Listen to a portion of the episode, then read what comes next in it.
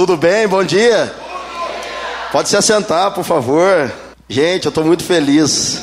Finalmente conheci o pastor Maurício. A minha esposa veio esses dias aqui ministrar no, no, no culto das mulheres. Não sei quantos estavam aqui. Ela voltou e falou: Amor, a pastora de lá é demais. E eu conheci a pastora ontem. Mandei para ela aqui agora que você não conheceu o marido dela. Gente, meu nome é Alexandre. Como o pastor disse, Xandão. Eu estou tentando também entender isso, porque o Xandão, né? Sou de Taubaté, interior aqui de São Paulo. Vocês perceberam, né? Interior, né? E faço parte de um presbitério de, de 15 pastores, eu e minha esposa. Temos uma filhinha de 4 anos, a Maria Luísa, missionária. Eu vi o pastor aqui agora fazendo, se emocionando, né? Com a Priya, com o Tico. Mas deixa ele passar por esse momento agora. Deixa eu falar do meu mais para frente. Sei que eu vou passar por isso também, vão ser fortes emoções. eu já tenho preparado a minha filha, desde pequenininha, a doutrina da igreja, a doutrina da Bíblia sobre Jesus. Nós temos já cuidado dela, a gente, ela não é uma criança muito normal, nós já sabemos o destino dela, por isso nós apelidamos ela já de missionária, vai na casa de todo mundo, ela dorme na casa de todo mundo, ela dorme no banco da igreja, ela toma banho na casa de todo mundo, então é, ela é a missionária da família. Queridos, conheci vocês no, no retiro de vocês, foi algo incrível. Conheci várias pessoas, fiz alguns amigos, pude revê-los aqui. Quando o Elias me convidou, eu, eu quase não consigo estar aqui nessa manhã. Nós estamos hoje em São José dos Campos. Nós conhecemos a igreja se chama Poema. É um nome esquisito mesmo. Se você pensou é esquisito, é esquisito. Tudo é esquisito lá, o pregador é esquisito, todo mundo é esquisito.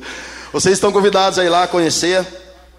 E nós começamos recentemente uma igreja também chamada Poema em São José dos Campos. Estamos lá há um ano e pouco.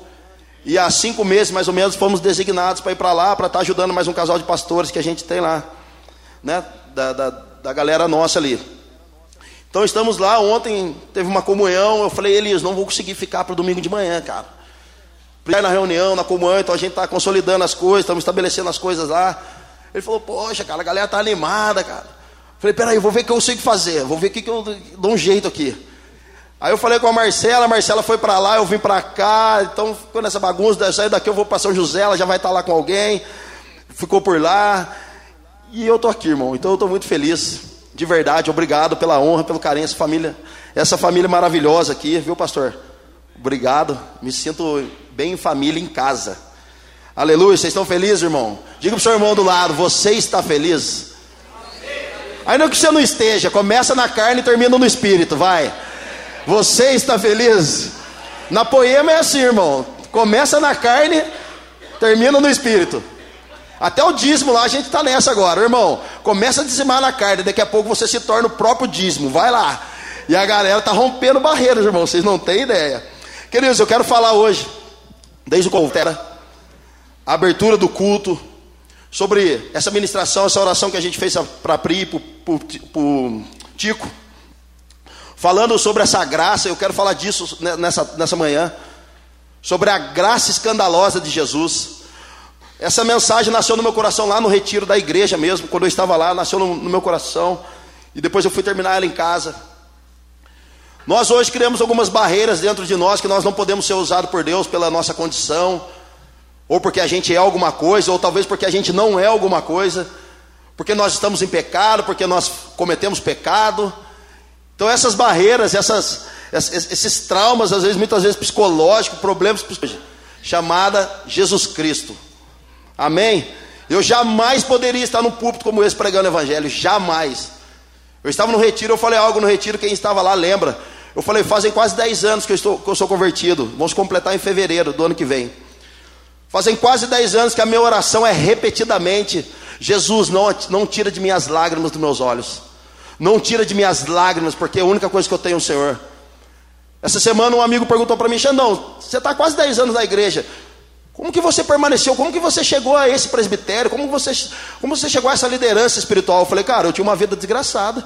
Resolvi acreditar em Jesus, resolvi acreditar nos propósitos de Jesus e está dando certo, cara. Tô ficando um cara mais gente boa da terra, mano. Então algumas pessoas elas Entram na igreja, não vem as coisas acontecer e desanimam logo na fé. Conheço várias pessoas em Taubaté que começaram bem, começaram uma caminhada com Cristo, só que não guardaram a sua fé e de repente naufragaram, naufragaram nela. Queridos, eu quero falar dessa graça. E eu tenho certeza que a gente vai sair daqui hoje queimando ainda mais, apaixonado ainda mais. E eu quero mostrar a realidade bíblica que você e eu podemos ser realmente instrumentos poderosos da mão de Jesus. Nós fazemos parte da maior comissão dessa terra, a conexão novamente do homem a Deus e de Deus ao homem. O ministério da reconciliação. O maior ministério não é os púlpitos, o maior ministério não é o louvor, o maior ministério não é, é servir o café na rua, nós também fazemos isso lá. O maior ministério que já existiu na terra, cara, é o da reconciliação entre o homem e a Deus. Nós fazemos parte dessa comissão. Aleluia. Abra comigo em Mateus capítulo 11, verso 28, isso que é um clássico da Bíblia. Mateus 11, verso 28. É um texto muito conhecido. Diz o seguinte: Venham a mim, e eu lhes darei descanso. Todos vocês que trabalham debaixo de um jugo pesado, não é jugo, tá, gente? É jugo. Levem o meu jugo, porque ele se ajusta perfeitamente, e deixe que eu lhes ensine, porque eu sou manso e humilde, e vocês acharão descanso para suas almas, pois só eu faço vocês carregarem fardas leves. Cargas leves, desculpa. Queridos, até aí. Gente, eu não sei quantos homens estavam aqui ontem aqui, mas eu quero só abrir um parênteses aqui. Os homens que vieram, que são casados, ou que são noivos, alguma coisa, entregou alguma cartinha para as mulheres aqui? Já estou entregando os homens. Aí, ó, um, um já disse que sim, hein? Aí, ó, amanhã. Mulherada, ontem os homens saíram daqui afiados, viu? Cobrem eles. E digo mais, deem para eles nessa semana uma, um aspirador de pó, de pó elétrico. Eu falei para eles que eles têm que ganhar um desses das suas esposas. Deem para eles, irmão. Ganhando da minha esposa, dou até cavalo de pau com o negócio. Vou lá e viro no avesso, dá nó em mim mesmo, coisa mais sinistra do mundo. Coloca os homens para trabalhar em casa aí, em nome de Jesus. Mulherada, vocês não ficaram felizes? Meu Deus, cara, aleluia. Queridos, vamos lá então. Mateus 11, 28 é uma graça instantânea de Jesus. Vinde a mim todos que estáis cansados e oprimidos. Isso é uma graça instantânea. Quando a Bíblia fala de jugo, trazendo para o nosso contexto espiritual, ela diz respeito a opressão que carregamos, ela diz respeito a crises que nós carregamos, é, problemas financeiros que carregamos, traumas psicológicos, traumas abusivos, problemas de relacionamento, problemas de intimidade, problemas no casamento, problemas entre pai, pai e filhos.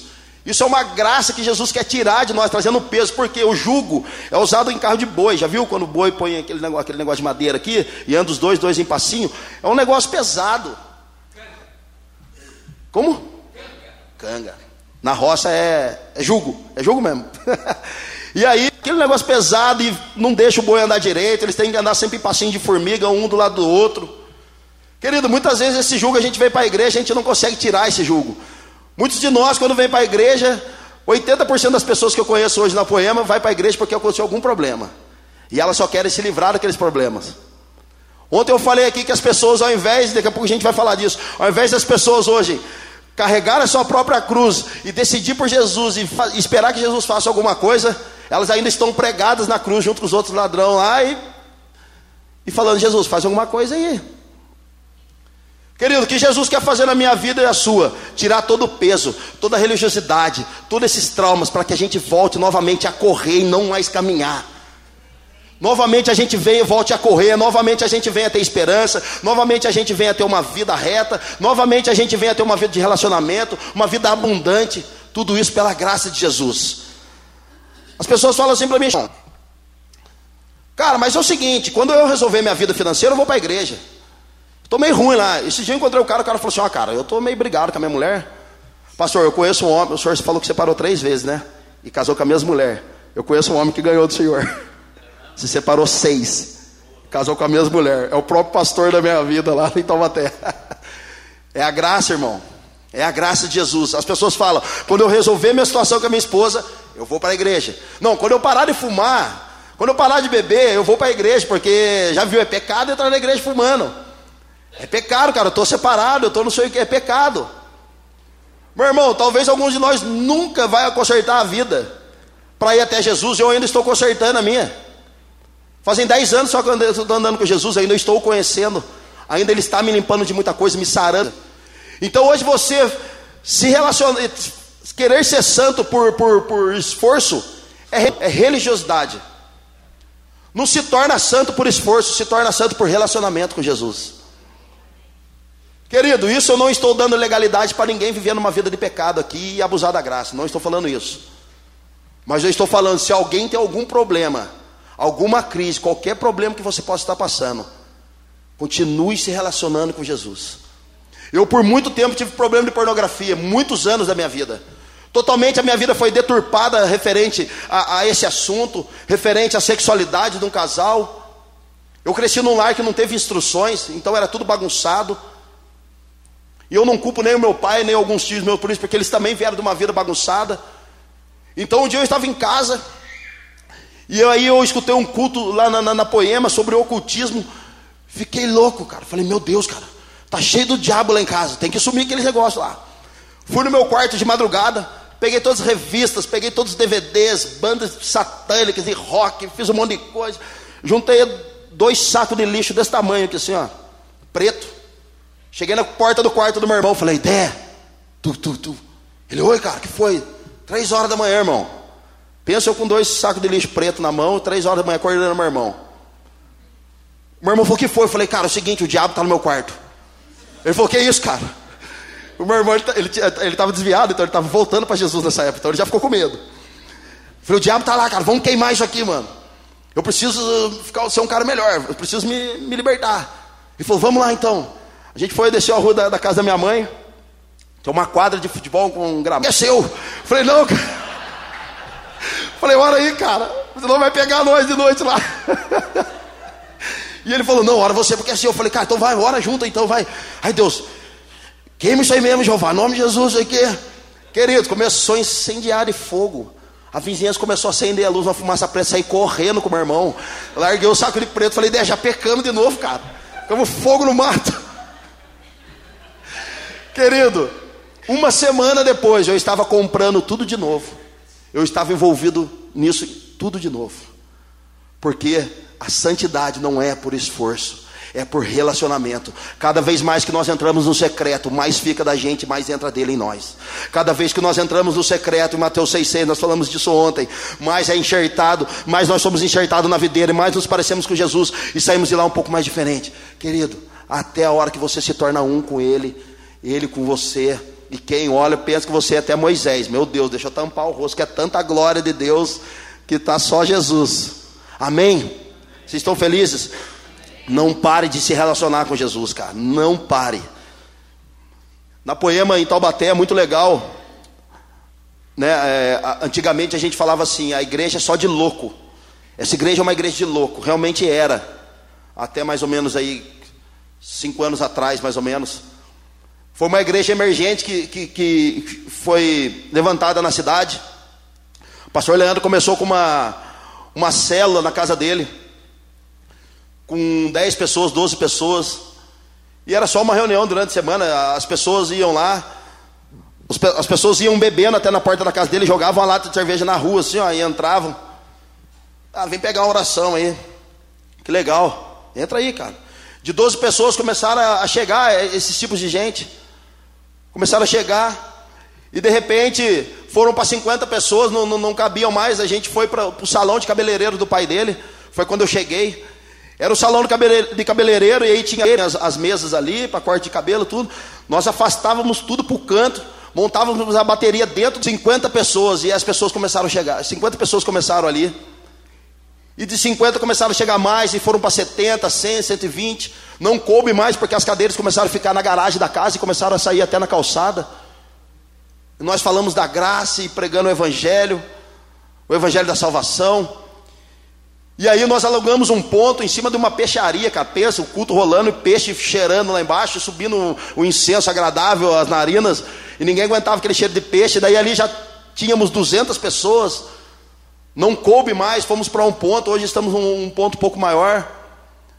Queridos, o interessante é que as pessoas falavam assim para a gente: Cara, na sua igreja pode prostituta? Pode drogado? E eu falava, pode. Na sua não pode? Não pode. Falava, então manda para nós lá, irmão. A gente vai amar todas essas pessoas, a gente crê, vai cuidar delas, e a gente crê que o poder de Deus vai alcançar essas vidas, vai mudar. Querido, hoje todo mundo está orando por avivamento. Sabe o que é o avivamento? O avivamento é um corpo, cara, prestes a se tornar um cadáver, possuído pelo Espírito de Deus e trazido à vida novamente. Isso é um verdadeiro avivamento. Olha as pessoas que estão do seu lado, cara, elas são o avivamento, meu irmão. Agora virá um outro avivamento, eu creio, quando a igreja estiver unida. Atos 2, meu irmão. Quando estiver unido, vai vir um avivamento que São Paulo, Pinheiros, Taubaté vai sentir. O...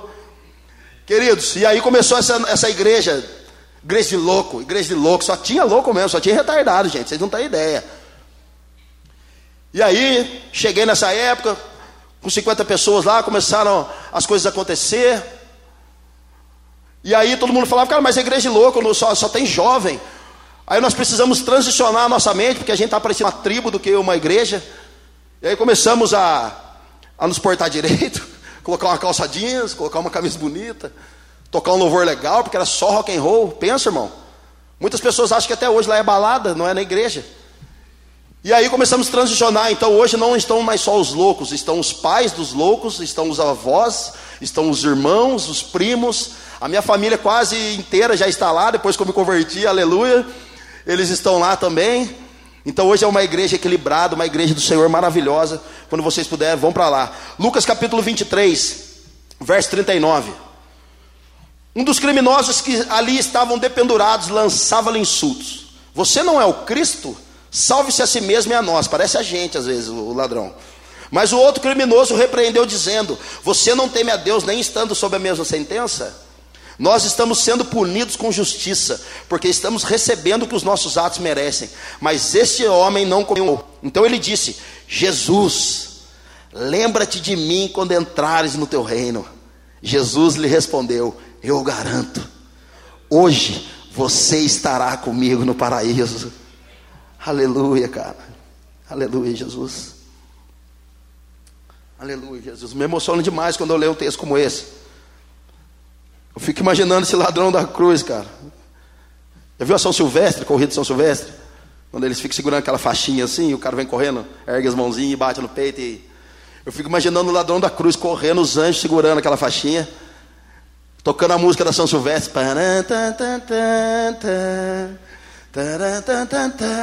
E entrando, correndo. Querido, uma graça instantânea. Eu não sei se esse ladrão da cruz ele era desviado. Eu não sei se ele viu Jesus fazendo algum milagre para algum lugar, se ele acompanhou Jesus no Instagram, no Facebook, algum lugar, não sei. Já valeu, ele reconheceu o Senhor, reconheceu que só ele poderia salvar. Eu fico imaginando por dentro do íntimo desse ladrão gritando, talvez ele parece muito como nós aqui hoje. Jesus, eu não quero ser um ladrão. Jesus, eu nunca quis ser um ladrão. Jesus, eu não quero ser um, um, um mau marido. Jesus, eu não quero ser uma má esposa, eu não quero ser um mau, um mau filho. Jesus, eu não quero ser um cara, um cara que só vive pornografia, errando, não quero mais bater cabeça. Hoje mesmo estará comigo no paraíso. Hoje mesmo não te chamo mais de ladrão. Hoje mesmo te chamo de filho. Hoje mesmo restaura a sua vida, restaura a sua sorte. Querido, qual é o seu problema que Jesus não possa fazer nada? Qual é a situação que você está envolvida? Que Jesus não possa falar para você hoje estará comigo no paraíso. Qual é, cara? Diga para o seu irmão do lado, a condição atual. Diga para ele com o olhar de profeta, estica o olho assim, ó. A condição atual que você vive, fala para ele. Não define quem você é para Jesus. Fala para ele, a condição atual, meu irmão, que você vive, não define quem você é para Jesus. Aleluia! Está feliz? Uh! Meu irmão, não entra no céu quem fala demais. Entra no céu quem reconhece a Jesus. O problema é que nós falamos, me tira daqui. Jesus, olha, tudo está acontecendo, nada acontece comigo. Querido, muitas vezes nós nos tornamos falastrões, ao invés de ser participantes da glória de Jesus, cara. Jesus, quando vai ser? Quando vai fazer? Quando que meus pais vão estar aqui, Jesus? Amo seus pais. Não é porque alguém aqui, cara, que você conhece, está tomando pinga e ouvindo funk, zoando barraco, que ele é um escarnecedor. O escarnecedor é aquele que zomba da cruz. Essa pessoa talvez só esteja afogada no mar de pecado. Seja instrumento para limpar os olhos dela, cara. Faz ela enxergar aquilo que você já tem enxergado. Em nome de Jesus, aleluia.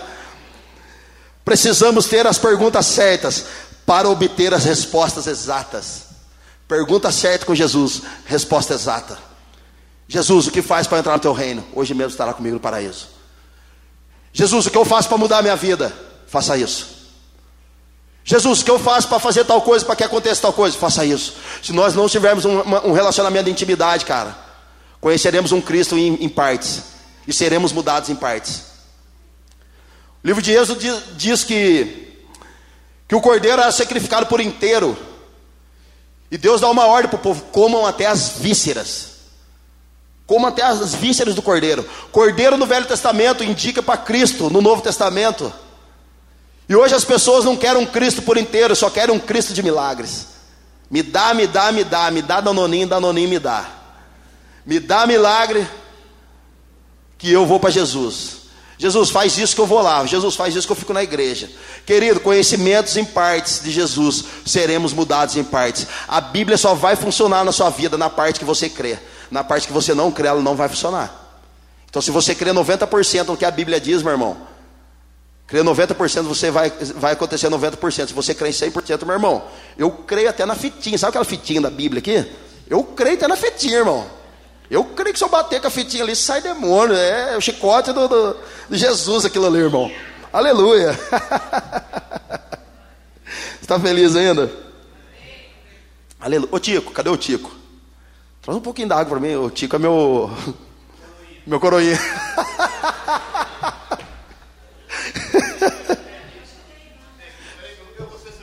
Aí, meu Deus, não vi, perdão, gente.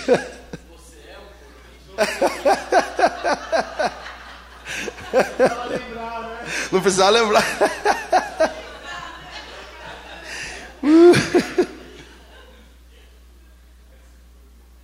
Ai, gente, que legal, cara. Que bom estar tá aqui. Queridos, não se faz história quem não quer nada com Jesus. Se faz história quem quer relacionamento e quem quer andar com Jesus. A Bíblia diz que Zaqueu estava no, em cima da árvore. Jesus passa. Fala, Zaqueu, vamos comer um Big Mac lá na sua casa hoje? Zaqueu desce, entra, vai para a casa dele, eles têm um momento de comunhão. E Zaqueu fala: Jesus, é o seguinte, eu vou devolver quatro vezes mais aquilo que eu peguei do povo. Jesus olha para Zaqueu e fala: Zaqueu, hoje houve salvação na sua casa. Meu irmão, Jesus não quer salvar somente uma pessoa, Jesus quer salvar no coletivo, essa inteira. E quando Jesus está no mesmo ambiente que nós estamos, ele se torna irresistível. Então tudo é dele. Nós fazemos a vontade dele, nós fazemos o que ele quer, nós fazemos o que ele deseja. Não mais pensamos como, como queremos, mas como ele pensa. O legal de Zaqueu é que ele sobe para ver Jesus passar e desce para conhecer Jesus. Isso é muito legal. Alguns de nós aqui nessa manhã precisam descer da árvore, cara. Precisa descer do salto e começar a melhorar o nível, a investir esse nível de relacionamento. Se nós não tivermos, eu falei ontem de manhã, se a gente não tiver um relacionamento com Jesus, um, um, uma vida de intimidade, nós sempre vamos querer um Davi para resolver uma situação para nós, para derrubar o gigante. Sempre vamos querer um Moisés para subir a montanha e trazer a revelação para nós. Tem coisas que vocês não precisam querer tirar do pastor, do líder. Tem coisas que Jesus pode revelar para vocês. Queridos, tem coisas que eu e minha casa passamos que o Leandro não pode nos ajudar. O Leandro não tem uma solução, uma revelação. A gente quer, não, o pastor tem que ter. Tem a revelação, sabe por quê, irmão, que a gente quer assim? Porque se der certo é glória a Deus, mas se não der certo, o pastor que falou, a intimidade é para todo mundo aqui, não é para um para outro, é para todo mundo. A porta está aberta, o véu rasgou, pode entrar. Abra comigo em Marcos capítulo 10, verso 46. Marcos 10, 46. Vocês estão entendendo, gente? Aleluia.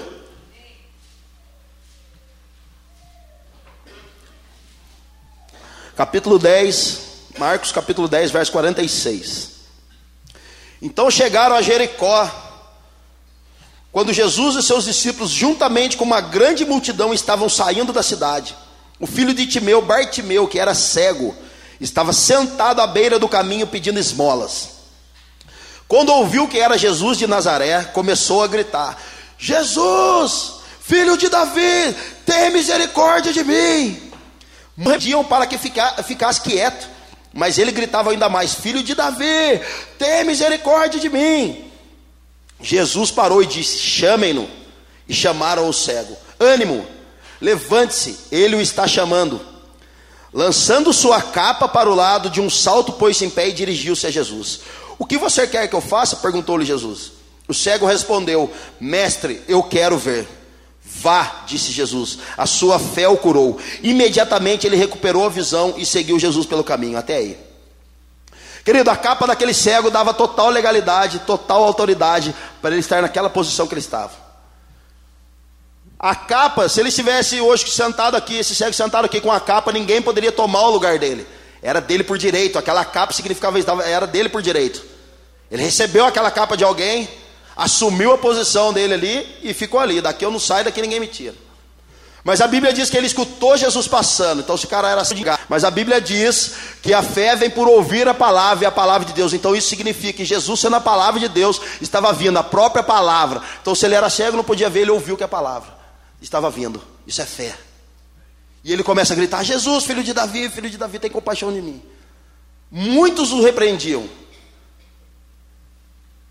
Parece que hoje a gente começa a mudar de vida e ir para a igreja. Muitas pessoas, até de dentro da nossa igreja, às vezes, fala: Cara, vai devagar, está indo muito rápido. Não é assim. Escutei um testemunho da Fernanda Brum, se eu não me engano, um dia. Ela foi ministrar um, um, um show lá, ou fazer alguma coisa, e ela começa a ministrar e começa a declarar a libertação para o povo. E vai cair, o diabo vai cair, e tal, tal, tal, e quebra as cadeias. E quando ela sai desse púlpito, desse, desse palco, as pessoas vêm ela e falam assim: Fernanda Brum, não entra nessa área aí não. Você vai sofrer retaliação, as coisas vão ficar ruins para você. E ela fica cabisbaixa, entra dentro do carro e fala para ela: Pai, eu saí do palco ali, as pessoas vieram falar comigo, para eu não falar mais de libertação, para eu não desamarrar mais a, a, a, a, corda de Satanás da mão dos outros, para eu não quebrar mais nada, em nome de Jesus. O pai da Fernanda Brum olha para trás e fala assim: Ó, está amarrado em nome de Jesus. As pessoas estão querendo abafar o que Deus está dando para você repreende, porque isso é demônio, e vai para cima sim. O diabo não tem autoridade contra nós, sim, irmão. Nós temos autoridade para amassar a cabeça dele, chutar ele para longe, dentro da sua casa, da sua família, dos seus filhos. Se os seus filhos estão meio rebeldes, cara, não querem saber de você, está dentro do quarto trancado uma semana, dá uma bica no quarto, dá uma bica nele se for preciso, mas traz ele para Jesus, pega ele e fala: o sangue de Jesus tem poder, você é homem de Deus, você é mulher de Deus, vamos lá. Vamos parar de perder, meu irmão. Vamos parar de querer apanhar de diabo, cara. Agora, se você não está vivendo uma vida de relacionamento, intimidade, poder com Jesus, talvez você está apanhando um pouco. Mas essa graça, cara, é um sinal para a gente reverter toda a situação nessa manhã. Em nome de Jesus, meu irmão. Cego, fica aí. Quantas pessoas um dia chegaram, Xandão, você é isso e aquilo, fica aí. O que falaram de vocês? O que falaram para vocês? Que você não vai chegar lá, que você não vai conseguir, que você é um cego, que você agora quer dar uma de santão, que você agora quer dar uma, fizeram lavagem cerebral na sua cabeça? Essa foi a capa que deram alguns de nós aqui nessa manhã. Precisa soltar a capa que colocaram sobre você. Essa capa não é sua, meu irmão. Joga fora, dá um salto e fala: Jesus, filho de Davi, tem misericórdia de mim. Aleluia. Essa capa de depressão não é sua. Essa capa de tristeza e andar cabisbaixo não é sua. Não foi para isso que Jesus nos chamou. Não foi para isso que Jesus nos chamou. Aleluia, gente. Cara, o Evangelho de Cristo nos devolve a dignidade. Era cego, não é mais. Traía, não trai mais. Pulava cerca, não pula mais. Nem por baixo está passando. Roubava, não rouba mais usava droga, não usa mais, era prostituta, não é mais, é mulher cheia do Espírito Santo. O Evangelho de Deus, o poder de Deus nos devolve a dignidade. Quem eu era, quem era você, onde nós estamos, felizes no domingo de manhã compartilhando a palavra. Aleluia, cara. Querido, não importa o que as pessoas vão falar de você, continue decidindo por Jesus. Não importe se vai ter algum ladrão na cruz, cara, algum criminoso querendo abafar aquilo que Jesus quer fazer na sua vida. Toma posse, vai para cima e sai fazendo tudo. Lucas capítulo 22, verso 50. Aleluia. Cadê o meu irmão do, do piano? Pastor Maurício, pode fazer um fundinho aqui?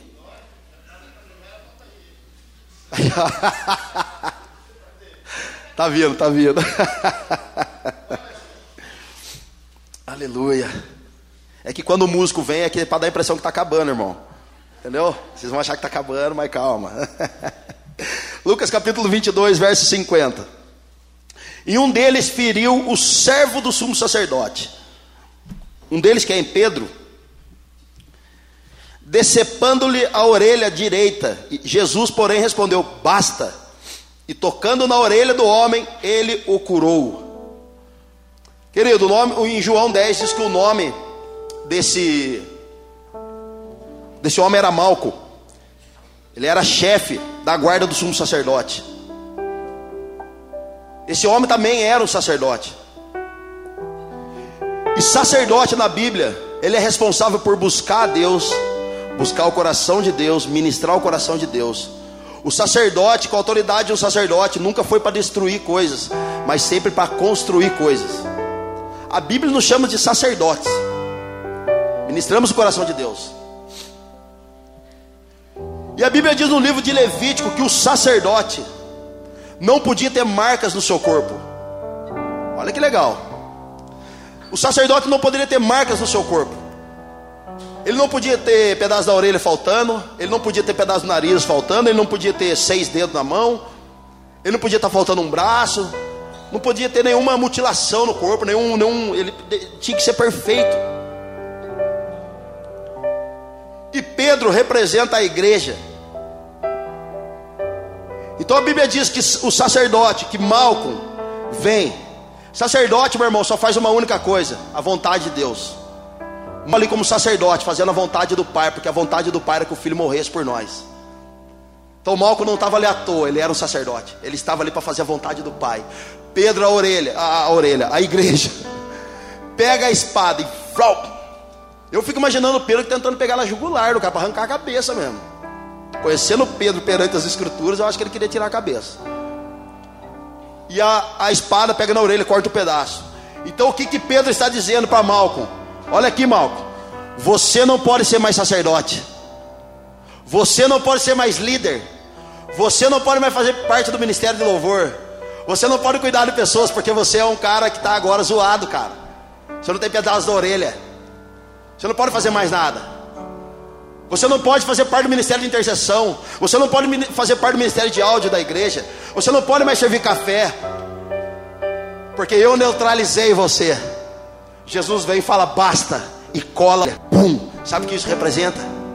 Se você veio de algum lugar, cara, ferido, ou alguma coisa travou o seu chamado, o seu ministério, Jesus está colando novamente, dizendo: Eu restauro todas as coisas. Vai e faz. Diga comigo. O Evangelho devolve a dignidade. o que foi cortado da sua vida, querido. O que neutralizaram na sua vida. Jesus nessa manhã está colando novamente a orelha e dizendo: Vai. As pessoas, cara, acham que por ela estar afastada de Jesus, não estão fazendo mais nada dentro da igreja. Jesus vai levantar o outro para fazer o que ela deveria fazer. Eu não concordo com isso. Compartilhei isso com Elias ontem. Sabe por quê? Porque Jonas foi chamado para ir para Nínive. Ele foi? Não. Deus levantou outro? Não. Não vai levantar outra pessoa para fazer o que você deveria fazer. Jesus vai dar um jeito para trazer você de volta, para que o propósito que Ele estabeleceu para sua vida, meu irmão, venha se cumprir em nome de Jesus. Aleluia! Uh! Eu queria falar mais coisa, mas eu sinto que é só isso.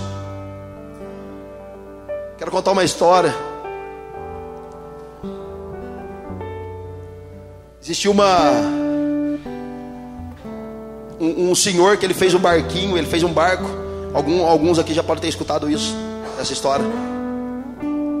Esse senhor fez um barco, soltou ele no riozinho. E esse barquinho foi embora. Foi passear, foi dar um rolê. Depois de um tempo, esse senhor saiu atrás do barquinho e falou: Ué, cadê o barquinho? E saiu atrás dele.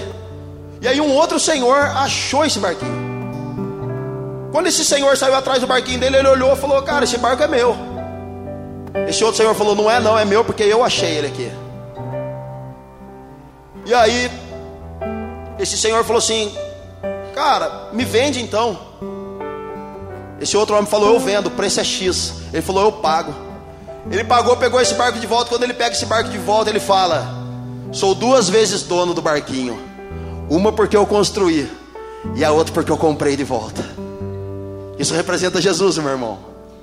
Isso porque ele nos fez, e outro porque ele comprou de volta. Eu fico imaginando Jesus, cara, quando está sendo crucificado, Jesus começa a gritar: Deus meu, Deus meu, por que me abandonaste? Eu fico imaginando Jesus gritando isso, não porque ele estava morrendo, porque eu devia imaginar uma dor suportável morrendo por causa de nós, mas eu fico imaginando Jesus pensando, cara, Jesus, Deus, por que me abandonaste? Jesus até o momento não tinha experimentado ficar longe do Pai. Aquilo era o maior sofrimento de Jesus, ficar por alguns instantes, algumas horas e três dias longe da presença de Jesus. A pior coisa não é você não estar mais com Jesus, mas já é perder a presença, perder o temor com Ele. Existe uma história que um homem estava em cima do muro, do lado estavam os anjos, do outro lado o diabo, e o diabo todo quieto. E Deus e os anjos gritando: pula para cá, pula para cá. E esse homem olha e fala: Diabo, por que você não está fazendo nada? Eles estão fazendo aqui me chamando. Aí o diabo fala: Cara, porque você está em cima do muro, em cima do muro você já é nosso. Querido, nós precisamos tomar uma decisão nessa manhã na nossa vida. Viver algo que a gente nunca viveu. O Evangelho é poder de Deus para transformar qualquer coisa. Se o Evangelho não está transformando a nossa vida, meu irmão, não é o Evangelho. Porque o Evangelho é poder de Deus, cara. É transformador de Deus. Hoje nós temos casais que entraram na poema, casais demais. Foram completamente libertos pelo amor, pelo poder de Deus. Hoje casaram com as suas esposas, são líderes, lideram. Cuidamos de pessoas viciadas em crack, que chegaram destruídos, relacionamento destruído, familiar destruído, separação. Cuidamos, oramos, declaramos Jesus, foram restaurados.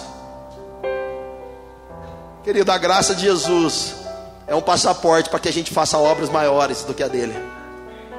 Deixa eu dizer uma coisa para você: Jesus pisou em Pinheiros? Jesus andou por aqui? Não. Jesus não andou em Taubaté.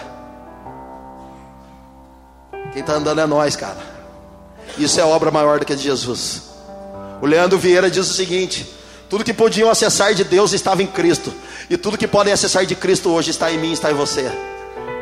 Tudo que poderiam acessar de Deus estava em Cristo, e tudo que hoje pode acessar de Cristo está em nós.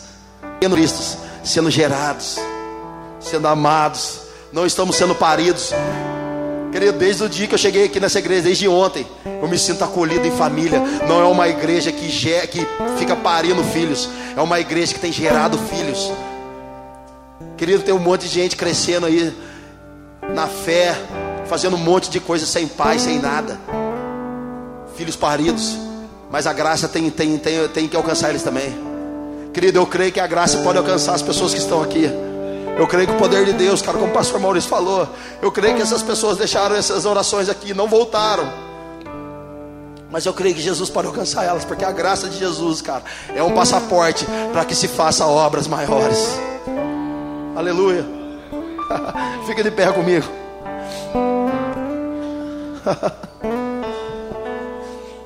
Feche seus olhos, feche seus olhos, coloque a mão no seu coração. Se você quiser abraçar alguém do lado aí, abraça. Quiser orar por ela, abrace. Você está com a sua família aqui, seu filho, alguém. Mas pelo amor de Deus, não deixa ninguém aqui ficar sem um abraço, cara. Ainda que você não conheça a pessoa, abrace ela aí, pede, dá licença, deixa eu te abraçar. oh Deus, que graça é essa, Jesus? Que graça é essa, Jesus, que transforma homens e mulheres tortos, Pai? Nos traz a vida novamente, nos traz ao caminho novamente. Se por um homem, Pai, entrou o pecado, pelo Senhor superabundou a graça. O Senhor nos livrou da cruz, Jesus. O Senhor nos livrou da cruz, Pai. Senhor Jesus, faz alguém aqui entender o quanto poderoso é isso. Sabe, Deus, o diabo não tinha poder no Éden, Jesus, ele não tinha poder no Éden. Mas ele persuadiu, Pai. Porque o poder foi dado para nós. Então, quando o diabo não tem poder para fazer algo, ele quer falar na nossa cabeça. Ele quer fazer algo que falar algo que a gente pare de crer em outras coisas. Deus, eu neutralizo nesse momento a ação de Satanás, mas eu declaro o amor do Senhor sobre toda esta casa, o amor do Senhor sobre todas essas vidas, Pai. Jesus, tire de nós a capa. Tire de nós a capa da depressão, a capa da tristeza. Coloque em nós o espírito da alegria que se cumpre em nós nessa manhã. Isaías 61. E derramarei da minha alegria com um som de alegria sobre todo mundo. Para que vocês vão e libertem os cativos, curem os enfermos. A igreja triunfante de Cristo Jesus não é através de um homem, é através do corpo, Jesus.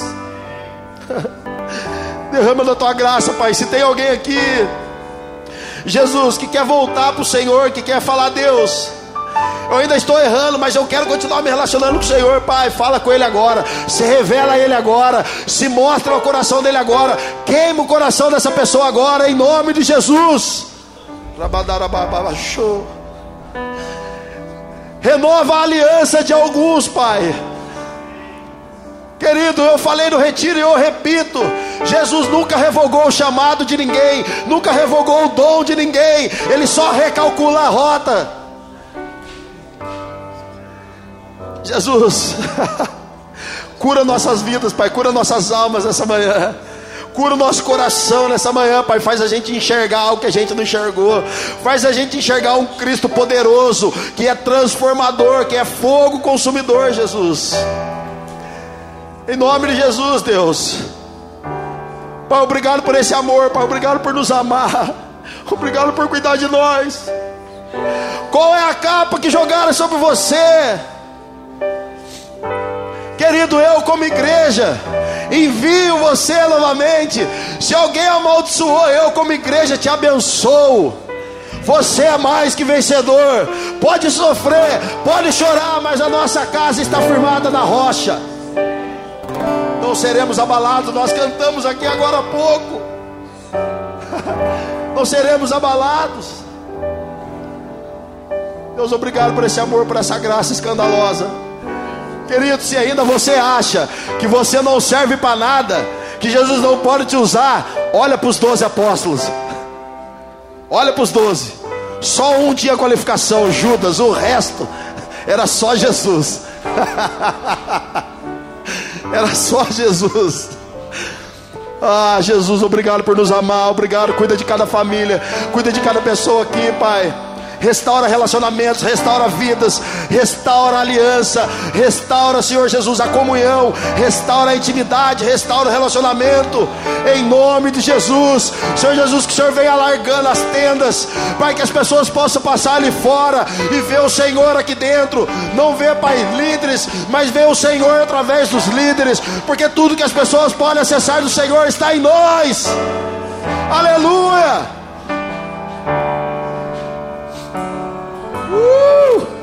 Aleluia!